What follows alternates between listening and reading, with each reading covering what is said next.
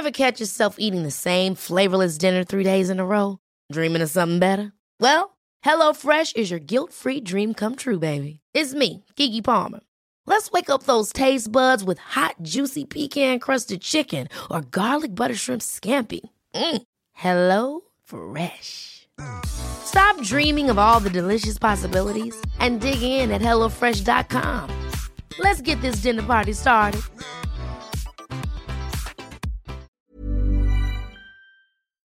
This is a Virgin Media Originals podcast series. Hello, you're very welcome to The Tonight Show. Taoiseach Micheál Martin offered fresh hope in the battle against COVID 19 as the Cabinet agrees to begin relaxing COVID 19 restrictions from April 12th. A lot has been asked of everyone. We have lived under very strict level 5 restrictions now since Christmas. It has been and continues to be exceptionally difficult. Minister for Public Expenditure and Reform will join us live in studio to discuss the next phase of Ireland's fight against COVID 19.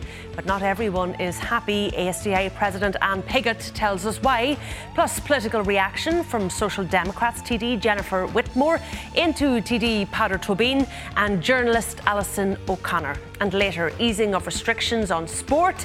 Dublin footballer Philly McMahon and broadcaster Mari Therese Nikali joins us to share their insights into the plan. Do get in touch on Twitter or hashtag tonight VMTV.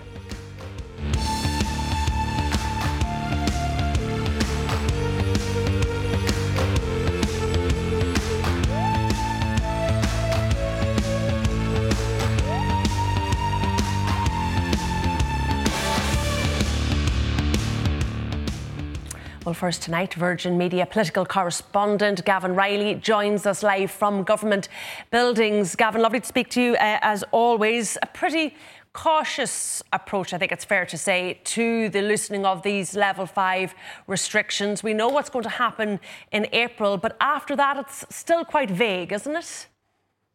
That's where it gets a little bit open ended, Kira. It's probably around 11 months to the day since I sat on this very spot of this very street on this very programme at this very time talking about the government's five phase roadmap for the reopening of society for summer 2020. And we all know that we never got to phase four or five. It wasn't as if we got to August the 10th last summer and all of the restrictions were suddenly binned. But there's an, almost a similar approach this time around where the government is trying to outline phases for how they see summer going, but they're not being very specific about the timelines for that, and nor are they being very prescriptive about what measures will be included. So, for example, today we knew that the announcements were going to feature largely around the five kilometre exercise limit, outdoor gatherings and activities, and the construction sector, and that's what we got. We've already been told that the next ones will include non essential retail, what's left of the construction sector, and other areas like, for example, salons or hairdressers, personal services like that. Anything else they talk about, for example, intercounty travel or hospitality, is all getting pushed a little bit further along. So we know that they're going to be discussed at the end of April for June, but we have no idea whether they'll be delivered or not. And the plan, it appears, this reopening plan, however vague, very much was hinging on the success of the vaccine rollout. But a bit of controversy uh, this evening because they're now changing the strategy about who gets the vaccine and when. It's going to be age based. Not everybody's happy. Yep, that's right. And it is a very big revision to the whole project, and it wasn't something which was very heavily flagged in advance. This seemed to come as something of a bolt from the blue when first word first, uh, word first emerged about this um, this evening, effectively taking the existing cohorts 10 through 15 of the old vaccine sequence and merging them all. And that means that people who worked in essential trades, those who were still able and expected to go to work last April and May when the pandemic was at its worst, who were previously a standalone category, will now not be prioritised for the vaccine. Educators who are a cohort 11 all by themselves. They were told that they'd be somewhere inside the first third of people to get the vaccine. They're now being removed. Now, the government says that this will make the whole thing simpler, that they're, they're learning from the current experiences where, for example, that there's no database for who has an underlying condition. Trying to compile a database ends up taking time away from the vaccination process. But that doesn't necessarily hold when you get to areas like teaching, for example, because it's very easy to identify teachers. They're the ones that are in schools or who enrolled in the teaching council. But nonetheless, the government says that this will make the whole thing more efficient. How exactly the industrial unions respond remains to be seen. Uh, we're actually going to be speaking to one of those industrial unions, uh, the ASTI, a little later in the programme. Um, it was clear from listening to NPHET today that we really are at a bit of a tipping point here, that a fourth wave isn't guaranteed, but we're certainly susceptible to one. Do we have any sense as to what degree the government deviated from NPHET's advice at this point? Well, we do know specifically that the areas that the moves they took today on construction went far beyond what NPHET had uh, tried to sanction. Ronan Glynn was asked about this at the press conference earlier, and he said that broadly speaking, what the government had signed off on today was very much in line with NPHET's attitudes, but that NPHET wasn't really wild about any uh, relaxation of the current restrictions on construction. Now, Ronan Glynn did also say that what was sanctioned today would probably mean about 15,000 workers returning to building sites. It was thought that around 35,000 had already been cleared for returning to work anyway, and they don't think that that's making too much of a dent on that. So certainly they're not diverging too much from what NPHET had suggested. But when you say go back to the vaccine question, they're certainly putting all of their eggs into the vaccination basket. And people might wonder whether it is wise for the government to be so reliant on vaccines, given that we have such a history of being let down by certain suppliers, most notably AstraZeneca. The Taoiseach says, though, we can still expect to have 1 million doses issued per month for the next three months. And he says that by the end of July, 6 million doses will have been issued. Now, that means that by the time we're getting to July, you could have almost 2 million doses issued per month, which would be really pushing the limits of the HSE's capacity. But if it all comes through, then it will have been a job well done. If there is another hiccup in the vaccine rollout, then everything else might suddenly reach another screeching halt before we like it. Mm, a big if for sure. Thanks as always for your time, Gavan Reilly, there at Government Buildings. Now, here to discuss the government's decisions today and the next stages in the reopening roadmap is Minister for Public Expenditure and Reform, uh, Michael McGrath. Minister, you're very welcome to the programme. Thanks, Kira. NPHET don't completely support the government's decision to loosen the restrictions in the way that they have today, do they? Well, as Gavan said there, uh, when uh, Dr. Ronan Glynn was asked about it this evening, he confirmed that uh, our decisions are broadly in line with NPHET. Uh, they didn't specifically recommend uh, the reopening of residential construction, but we felt that at a time of a housing crisis and given the loss of output uh, and the impact on so many people who are waiting to get into a home, people who are paying a rent and a mortgage, we still have a homelessness crisis, that that was a risk which, in our view, is minimal given that much of the work is outdoor in nature uh, and NPHET didn't raise any significant uh, significant objections at all. When but if we, NPHET had been making the decision today, they wouldn't have allowed construction to reopen in the next phase. Well, we raised it with them directly yesterday in the course of the long meeting that we had, uh, and I think it's fair to say they were broadly neutral on the issue. They didn't raise any objection when uh, we certainly let it be known the construction was an area we felt where some movement was needed. Uh, the other area, and you'll see it when the NPHET letter is published, is when it came to outdoor activities, particularly uh, outdoor training um, by young people in relation to sports. Uh, NPHET had said that that should only resume at some point in May, uh, an undefined date in May and starting with under 13s. Uh, and we just felt that that was a bridge too far, uh, given that it is outdoor activity, uh, given that you know young people are missing out on all of these sports and, and training, and that it can be done quite safely. And so that's why we have uh, brought that forward, albeit only to the 26th of April. But at least it's something to look forward to, and it allows clubs and organisations now uh, to start planning the, the return of those activities in the weeks ahead. So we did diverge from them on that, but that's one we absolutely stand over. Uh, I think while a lot of people, I'm sure, welcome the loosening of restrictions, people will think we've been here before, haven't we, Minister, where we didn't follow NPHET to the letter of their advice and we paid a very, very heavy price after Christmas by being in lockdown for the last three months. Are we taking a risk again? No, we're not. I mean, the what's uh, different? Uh, well, we, we are following the NPHET recommendations uh, in every significant way, and when the letter is, is published, uh, you will see that the government position is strongly aligned with the public health advice, and that was confirmed tonight by uh, the acting chief medical officer. So there isn't uh, a divergence of position in relation to the decisions that have been made. we are absolutely determined that there is no going back. That what we are now uh, planning to reopen uh, will remain open. Uh, this is it. This is the final big push. Yeah, it is. It is because there is now an agreed way forward.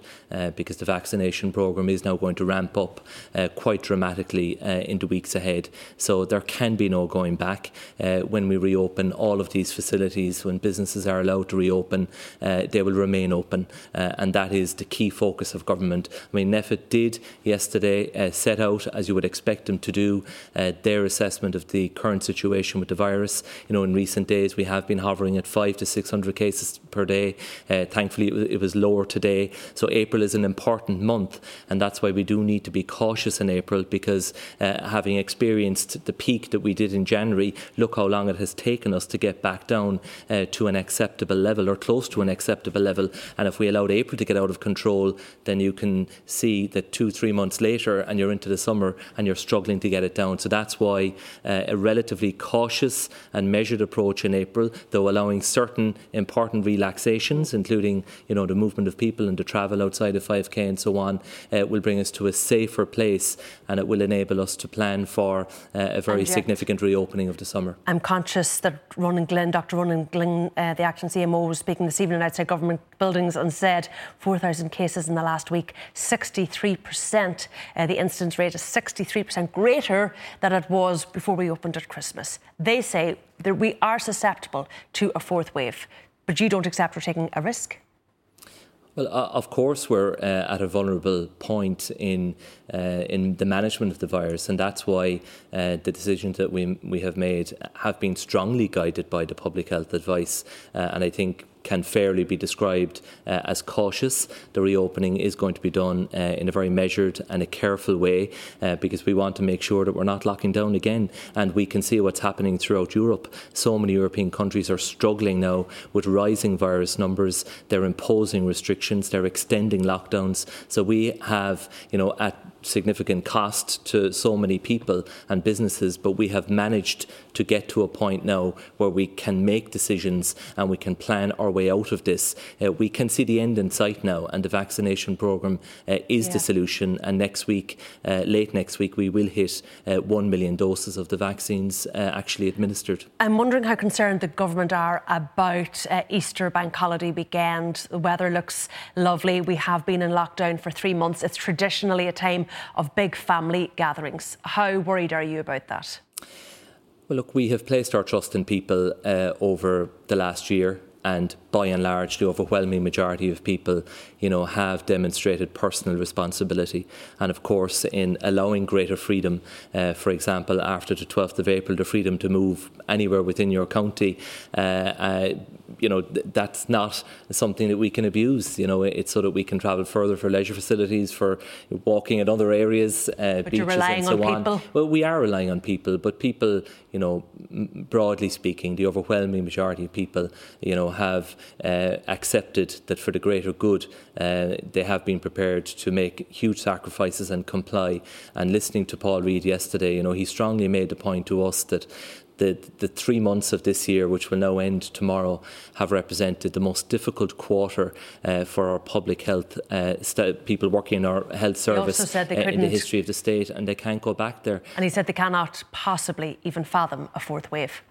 Yeah, and that's why uh, we are not taking the risk of that happening. Okay. Uh, we recognise uh, it is, of course, finely balanced, and that's why the steps we're taking are cautious. Um, but there is great hope now with the vaccination programme.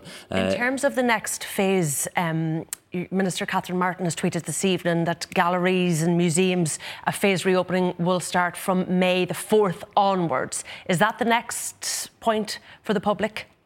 So in four weeks' time, we, we will be reviewing the situation again, and we have already flagged the areas that we will be examining, just as we did a month ago. A month ago, we said we'd be looking at the, the 5k limit. We said we'd be looking at parts of construction, and we'd be looking at outdoor activities, and that's exactly what we have done. Uh, so in four weeks' time, we will be reviewing uh, the current restrictions, and uh, the Taoiseach has clearly signalled uh, the areas that will be examined, the further reopening of construction, allowing more sporting activity for example, those who are 18 and over um, are, are, not going to benefit, unfortunately, from the reopening later in April. Uh, personal services, hairdressing, barbers uh, reopening would be important. Uh, and yes, galleries, museums, non essential retail, those are the areas where we will be looking. Uh, and then in June, uh, we have flagged that the whole area is making a start in hospitality, hotels, B&Bs, guest houses. And as the vaccination programme continues to expand, it and, allows us to yeah. move back uh, approaching normality. And on that, uh, the Restaurant Association were out this evening saying we've no dates, no metric, no plan, no hope. When can restaurants and publicans hope to reopen their businesses? Well, I think we can now see a path forward and we can see uh, the prospect of a summer similar to what we had last year. And is the uh, summer when, July and August? Uh, well, from engaging with um, the hotel sector in particular, they've emphasised uh, to me and other colleagues in government the absolute imperative of them being fully open in July and August. Uh, we accept that. I think that is a very realistic goal. Uh, so, as the Taoiseach signalled in June, for example, uh, hotels, B&Bs, guest houses uh, will certainly be looked at. Uh, there is a, an amount of water to pass under the bridge between now and then. We all collectively have a job to do to keep this on track. We've made huge progress. We've managed to fulfil the promises in this review that we made a month ago. And in four weeks' time, you know, let's be in a position to at least fulfil the promises we've made for the forthcoming review and, and perhaps go beyond that. I mean, if, if the situation uh, is positive uh, in relation to uh, the situation with the virus, then we can possibly go further, but we don't want to give those guarantees because we know we're talking about livelihoods, we're talking about people's jobs, their businesses. But they, as the Restaurant Association say, they need they needed hope this evening and they didn't get any. I think there is. Uh, great uh, grounds for hope there now. Uh, when you Will look, that include inter-county travel? Because that wasn't mentioned really this evening either, was it? Uh, it, it, wasn't. So we haven't given a, a, specific date as to when inter-county travel will return. But clearly, if we want a summer of the nature that we had last year, uh, then that will return. Uh, but if you look at the trajectory now over the period ahead, uh, we will hit 1 million doses of the vaccines administered by the end of next week. and then over the next two months in April, April and May, uh, you are looking at 2 million additional doses uh, of the vaccines will have been administered. Uh, and then by early July, a total up to that point of 5 million doses. So we're going to very quickly. And you're confident about that? Well, it's based on uh, the supply forecast that we have. Uh, and we did have difficulties for a period of time. It has steadied uh, and the situation uh, is now more stable. I was talking to Professor Brian MacCraith this evening, and there is now a degree of certainty uh, about the supply uh, over the immediate period ahead. There is always risk, and we can never give guarantees,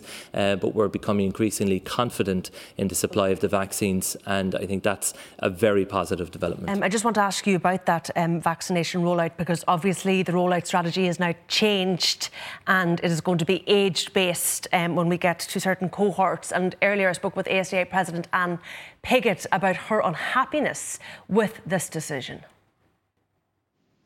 Uh, we're really astonished and we are dismayed at this decision.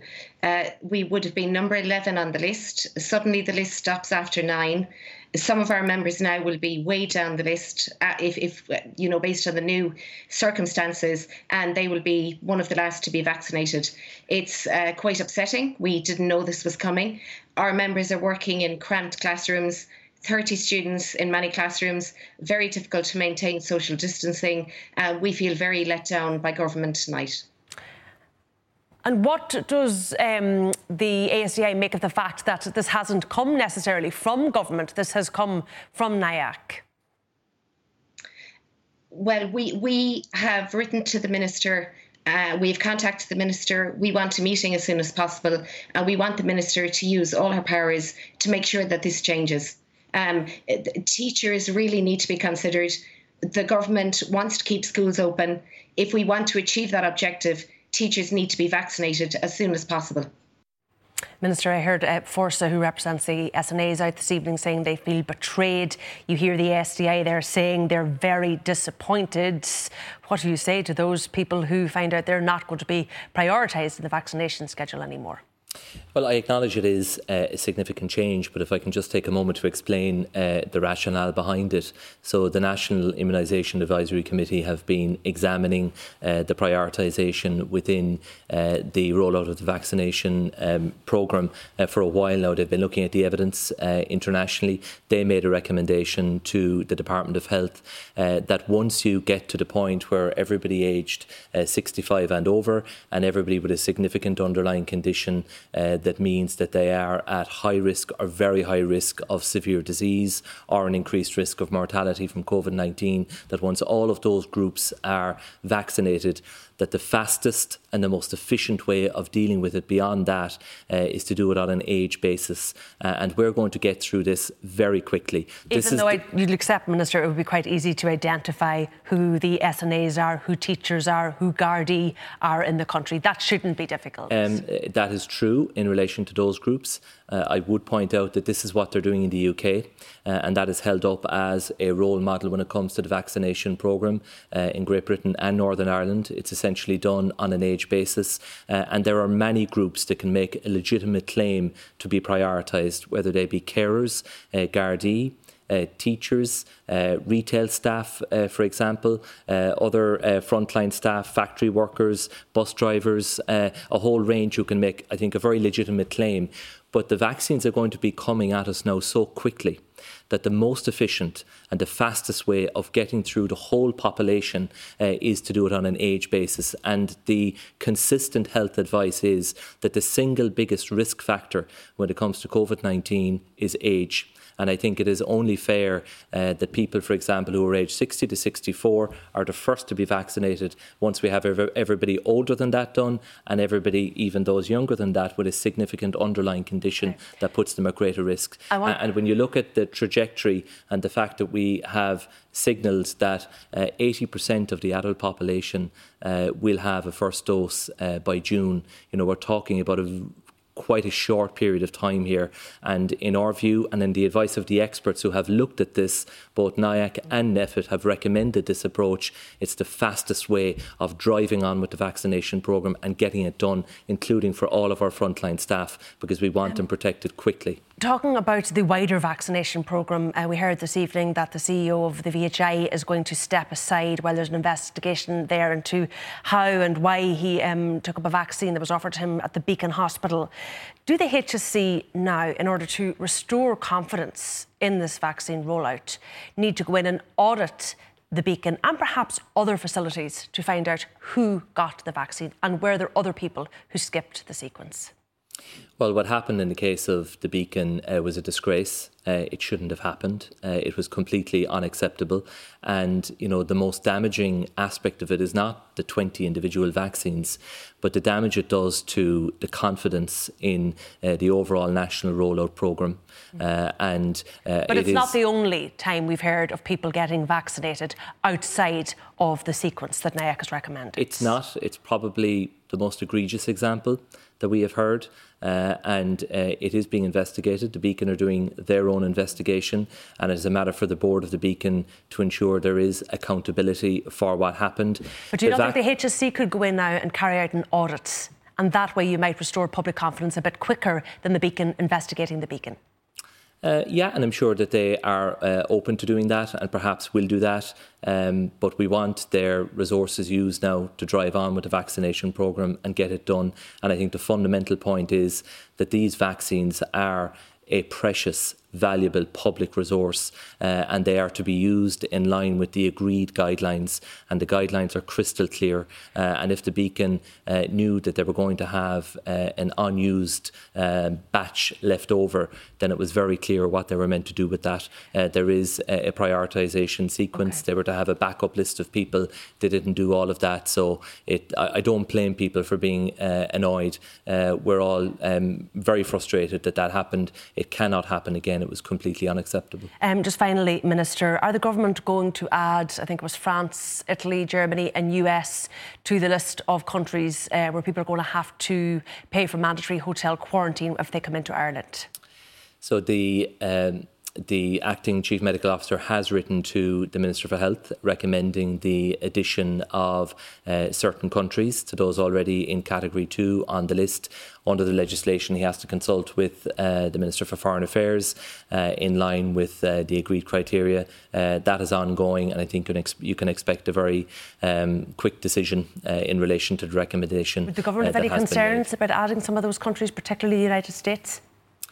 Look, there are always competing factors and considerations, but uh, we will be uh, led primarily by public health advice, and the system is now up and running. The infrastructure is there, uh, the capacity uh, is being um, uh, rolled out, and so uh, the opportunity is there now to extend the number of countries, and it will be a decision will be made very quickly in relation to that. All right, we'll leave it there. But Minister Michael McGrath, I know it's been a long day, so I do appreciate you coming in to us this evening. That's all we have time for. coming up up after the break. We're going to be hearing from uh, Social Democrats, TDs, uh, Aontú, and journalist Alison O'Connor to give their reaction to the government's announcement.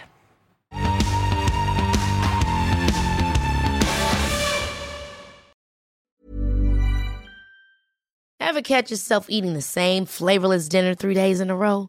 Dreaming of something better? Well, HelloFresh is your guilt free dream come true, baby. It's me, Keke Palmer. Let's wake up those taste buds with hot, juicy pecan crusted chicken or garlic butter shrimp scampi. Mm. Hello Fresh. Stop dreaming of all the delicious possibilities and dig in at HelloFresh.com. Let's get this dinner party started. Hey, it's Ryan Reynolds, and I'm here with Keith, co star of my upcoming film, If, only in theaters, May 17th. Do you want to tell people the big news? All right, I'll do it. Sign up now and you'll get unlimited for $15 a month in six months of Paramount Plus Essential Plan on us. Mintmobile.com slash switch. Upfront payment of $45 equivalent to $15 per month. Unlimited over 40 gigabytes per month. Face lower speeds. Videos at 480p. Active Mint customers by 531.24 get six months of Paramount Plus Essential Plan. Auto renews after six months. Offer ends May 31st, 2024. Separate Paramount Plus registration required. Terms and conditions apply if rated PG.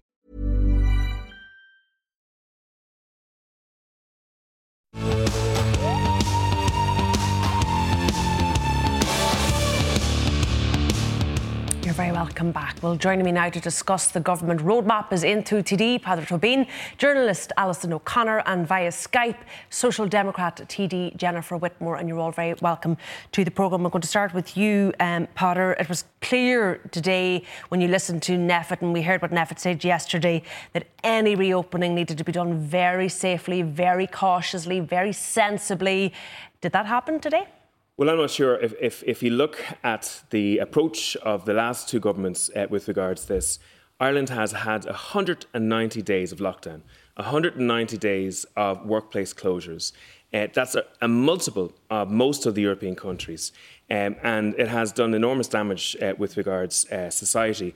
And I think the reason that's happened is because we got the, the easy stuff wrong. So things like capacity in the health service, protecting the nursing homes, um, you know, the proper rollout of the vaccine, all Ireland's um, cooperation, that hasn't been done properly. And as a result, the government have leaned much further on lockdown. And today's announcement is that the policy hasn't changed. What I was uh, really disappointed about was that there was no talk of cancer services resuming. So, for example, 480 people got cancer today, 24 people will have died tragically of cancer today, and yet cancer services are not going to return until the end of the year. Um, they won't fully return until the won't, won't fully year. return until the end of the year. Yeah, and, and even with housing, uh, so far this year, 10,000 houses have not been built. Last year in Dublin alone, 79 people died in homelessness. Um, Focus Ireland say that there's 9,000 people who are currently homeless in the state. Oh. Uh, and yet, you know, we have social houses, houses being built, which is great, but private houses are not being built. But they They're, are going to reopen for construction for private houses in a couple of weeks. In, in, in, a couple of weeks. Now, the only thing I will say is that all of this is predicated on the government's rollout of the vaccine, and the government have got every single objective with regards rollout of the vaccine wrong so far. So my worry is that there is a possibility that these dates could slide further in the way that the dates already have slid. But given where we're at with the numbers, still, you know, 500 cases plus a day. I know today was an exception, but you know, overall, given how transmissible this variant is, given that the R numbers between one and 1.3, you know, all of the metrics that we're familiar with, a lot of them not looking good at the moment, would you have loosened the restrictions at all?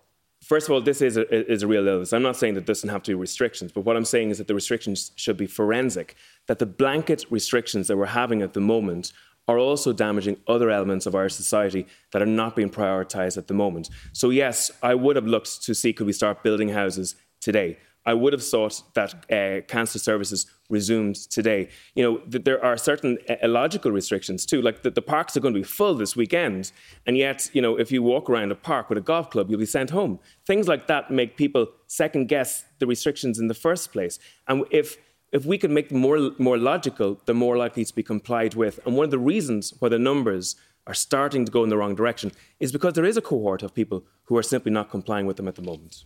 Uh, Alison, what did you make of the Taoiseach's address to the nation this evening and the detail, or maybe the lack of detail, that was in this reopening plan? I suppose there was nothing in it, Kira, that surprised me hugely. I had known that over the last number of days that even, um, you know, the members of the cabinet and of the subcommittee were a bit divided as to how far to go, you know, how much detail to give and and and when. But I guess they all knew they had to try and give hope, and that the that phrase that we've been hearing, not to lose the not to lose the dressing room. Personally, I was a bit surprised, I suppose, that I felt a bit more hopeful after it. Even the fact that the Taoiseach was outside. Um, and it was such a beautiful day in Dublin today. So we just and enjoyed the, the, yeah, the, sunny weather. The press conference, the press conference was outside, but I mean that's very significant in terms of um, you know, of, of where we're at, and that as the weather gets gets better, we will be able to do more outside and and and see more people outside. And Peadar has raised some very interesting points there and very valid ones. But you'd also be inclined to say that's pandemics for you, you know, in terms of what you know what can and, and cannot be done. And I think that what the minister said there earlier, what Michael McGrath said, uh, he said, you know, that now we've learned to our pain that you almost cannot believe that a vaccine is here unless it's been put jabbed into somebody's arm. But that that that Brian MacCraith, having spoken to him earlier, who heads up the our vaccination task force, that it's you know very what the phrase he used was there's a degree of certainty that's there now. And I think that there are so many, there are now four, the Taoiseach mentioned this in his speech, there are four vaccines there now. The situation has to improve. I know we've had a lot of trouble with AstraZeneca, but even outside of that, so I think I, I, I, personally I took great comfort. I have to tell you, as somebody who's originally from outside of Dublin, my inner culture is roaring. I want to get out of here. I want yes. to get back home to West We Cork. want inter-county travel, as don't we? as possible. I don't think that's Absolutely. coming, unfortunately, anytime soon. But you know soon. what? I'm feeling happy. Um, I just want to go to Jennifer uh, Whitmore, who's standing by there on Skype. Jennifer, I know the Social Democrats were calling for zero COVID. I think um, your co-leader Roisin Shortall said last month we need to get the figures down to about 10 a day or less before we start reopening. That hasn't happened. So, what do you make of today's reopening? No, that absolutely hasn't happened. And unfortunately, the policies and the moves that the government has taken um, really hasn't managed to suppress the virus to the point where we are going to be able to open up, which is why the government has been so cautious today in their measures. Um, I think there were many, many people who were looking forward today because they were hopeful. They, they really wanted to see significant changes. And we can understand why the government is cautious with it. But I think for many people, they feel they've sort of got to a corner and they've turned a corner, and all they can see is this long road ahead of them again. Uh, but Jennifer, I'm just wondering, does, do the Social Democrats, uh, sorry to cut across you there, but do you think the public at this point would be willing to keep going with level five restrictions and perhaps further restrictions to get the case numbers down to 10 or less a day? Do you think the public would be on side for that? I think there is a real risk with these arbitrary dates that the government is coming out with. Uh, you know, that they're saying on, on the 26th, this is what's going to happen. Sometime in May, this is what's going to happen. I think what people need is to have figures and they need to have targets. And until they know what they're working towards, um, it's going to be difficult for them to really focus on that. And I think there's this is also only one element. I mean, the minister said earlier on that we have collectively got a job to do. The public have been doing their job people have been staying at home, children have been staying at home, and businesses have been closed. And it has taken a huge toll on people. The government have not been doing their part. They have not been playing their part when it comes to this pandemic. They haven't increased the public health doctors. They haven't implemented a, a very serious and robust contact tracing regime. They haven't implemented the, the full quarantine um, and, and travel restrictions that we require. You know, so right. so the government needs to absolutely step up and play its part because there's only so much that people can do. And the one thing that really hasn't come across from today's message as well, like I have been contacted by so many businesses that are absolutely at the end of their tether. You know, I have people telling me how difficult it is for them right. and they are struggling. Yeah. and they're at that point now where they're okay. about to go under and there are no measures in place for those businesses and supports being um, for those businesses. Peadar, but a lot of those businesses will have been given a bit of hope today. I mean we heard hairdressers barbers in May. We're hearing hotels B&B's guest houses in June. There is some plan for some of those businesses that have been shut. Well I thought it was really significant what uh, the Hotel Association stated. They said that they had no hope and, and, I, and one of the things that Aontú has been calling for, has been calling for the government to make a clear metric, a, a clear criteria on the number of people that need to be vaccinated, the number of admissions into hospital, and the number of ICU uh, uh, admissions. And to say that this is a target, if we get to that target, well, then actually we can start to open up. But so we don't even have that clear criteria. In many ways, the government are treating the people like children because they won't tell us the information. Now, I think that the Social Democrats' uh, policy, to be honest, is is incredible. Like the idea that incredibly the, good or no, incredibly like bad. The, the, idea that we can get down to ten cases in this state in, in the next three or four months is, is not going to happen, and the idea that we could stay in a level five lockdown for the next number of months. And, All right, and, well, final... let me just let Jennifer back in there. Uh, Jennifer, your uh, plan, according to Peadar at this point, is incredible, incredibly bad. Well, I mean, look at you just look to other countries where they've implemented, and they're the ones that are actually have completely opened up their economy now. And we had our our figures and our numbers down to that level last year. It's about having a plan in place. It's about having a target, and it's about putting the measures in to make sure we reach All that right. target. I just want to go back but this to... whole thing of rolling lockdowns is not working for anybody. Alison. We'd all have to stop breathing now with the new variants for that to be achievable. Basically, um, it's just it's just not scientifically possible. Um, I, one of the other interesting things for me today was this idea that people coming into the country, as well as getting a PCR test before they leave, mm. that they'll have to have one when they arrive. Um, I think that's it's interesting from the science point of view, but I think it's a very political statement by the government because they've been very inept on the handling of quarantine um, and just the whole idea of from the start, from the form that you have to fill in, on the, the name of it has gone from my head right at this moment. When you're on the plane, the uh, passenger locator passenger form? locator form, the very one, going from Billy to Jack in terms of which government department nobody willing to take responsibility. Then the whole issue of who was really in charge of quarantine, who was in charge of the people being quarantined, was it the guards, was it the army? The whole thing has been a mess. So I think this has been. I think they're trying to, you know, make some reparation for that, and I think it will give, this is something that people are very concerned about, and I think it will give some solace to people that we're being more careful. Um, can I ask you very quickly before we go? Um, Michael McGrath made it clear there that there was some deviation from mm. Uh, advice. How risky is that for this government, given what happened at Christmas? Well, the only thing I'll say there is I think that I mean, as a parent of young children, I am just dying for them to get back to their uh, to their GAA training and that, and so and so are they. Um, that it's it's far enough away that if the numbers uh, were to rise uh, now, God, let this not happen. you know that it's not to say that you know this is that they've been very careful with how they've they've staged it, and it doesn't mean they won't go back in it. I guess. All right, we're going to have to leave it there. But my thanks to Peadar Tóibín, Alison O'Connor, and to Jennifer Whitmore. And after the break, Dublin footballer Philly McMahon on the return of GAA training and sports psychologist Máire Treasa uh, Ní Cheallaigh on why she thinks it's movement that helps mental health, not gyms.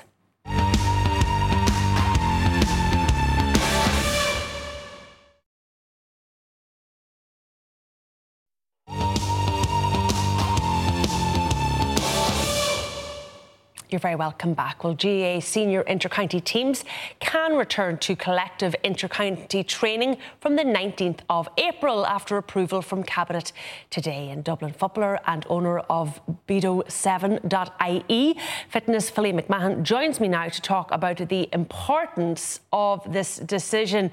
Philly, I would imagine that you would sort of welcome any loosening of the rules uh, when it comes to GAA training. Do you appreciate, though, that the government at this point felt that they couldn't go much further? It was just going to be the inter-county players. Yeah, well, I suppose um, the government are going to get it from every angle today, um, with the restrictions not coming down too much. But you know, there's there's light at the end of the tunnel for inter-county players. There's obviously disappointment from all, other aspects of sport um, and other levels of, of GAA.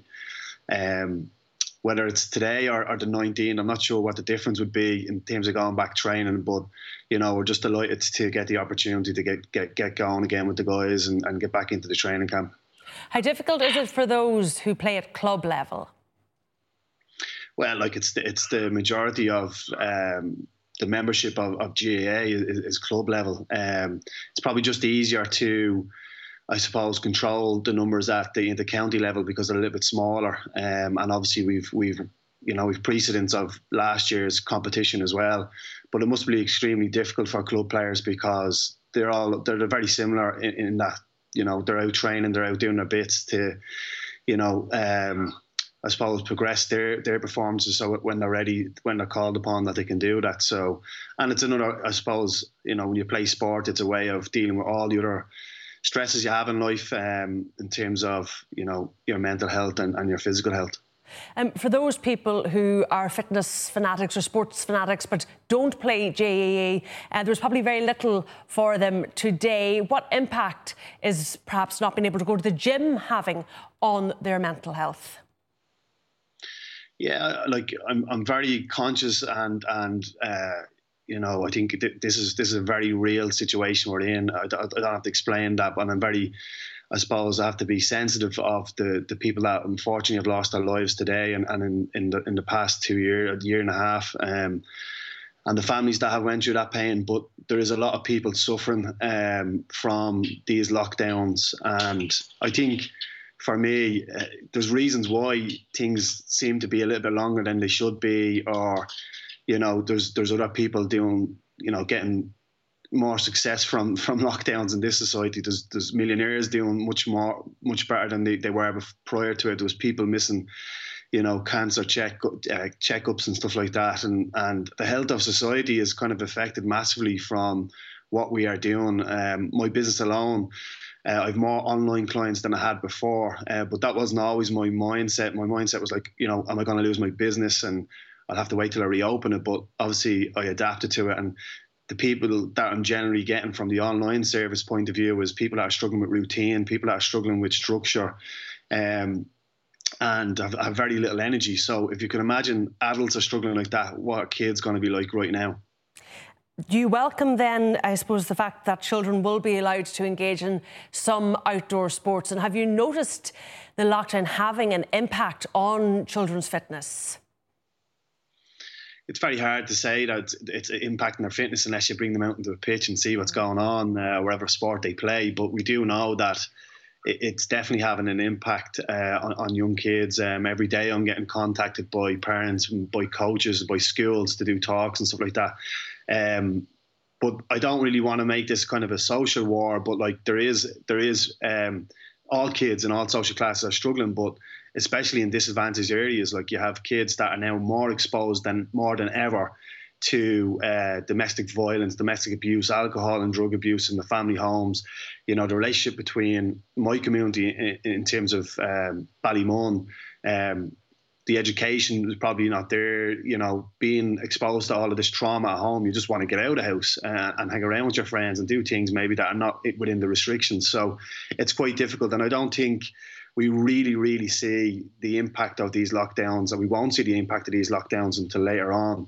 Um, and I really would love the government to be a bit proactive about this, and and, and like they have set up a, a group like NPHET, why don't they set up a group that's going to look at the impacts of lockdowns after this, look at how society is going to be impacted by uh, by these decisions they've made. All right, we're going to leave it there, but lovely to talk to you as always, Philly. Thanks very much.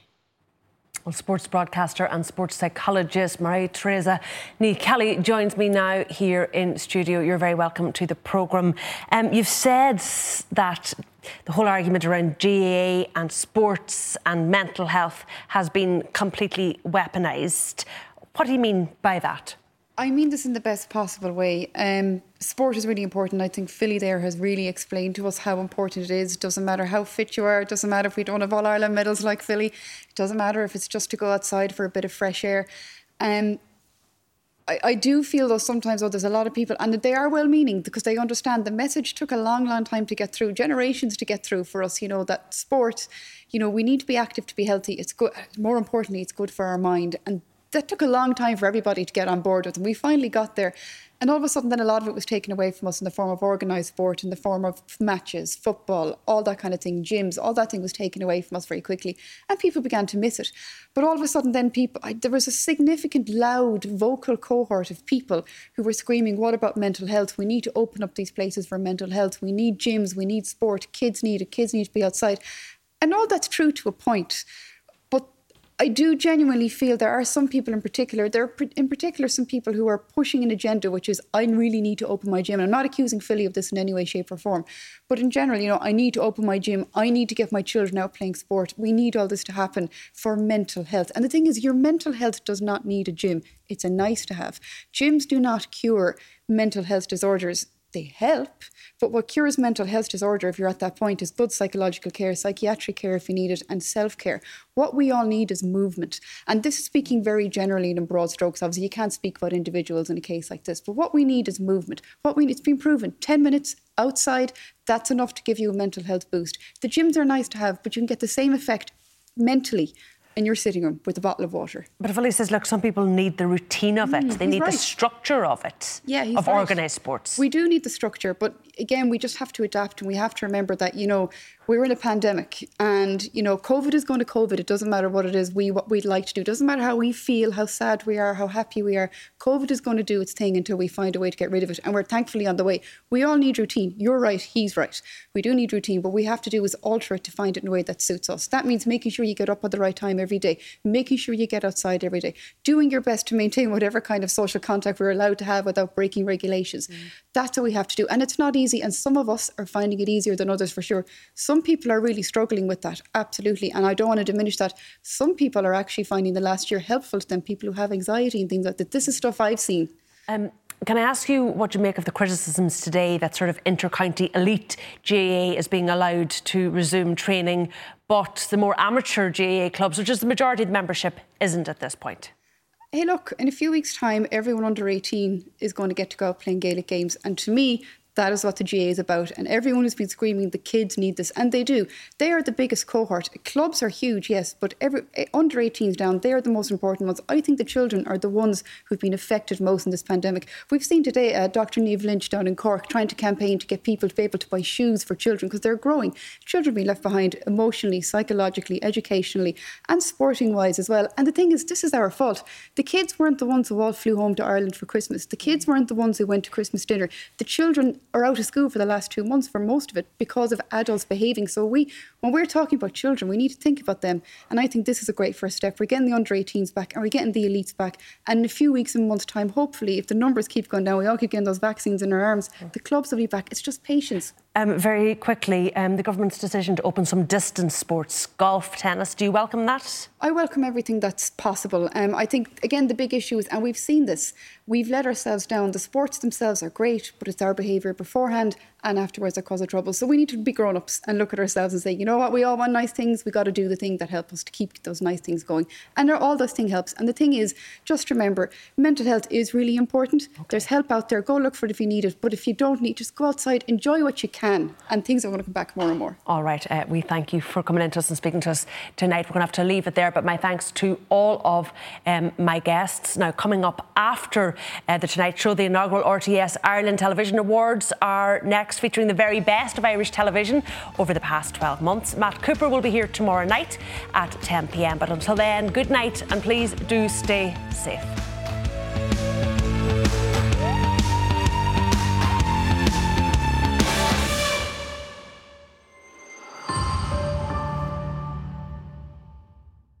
This is a Virgin Media Originals podcast series.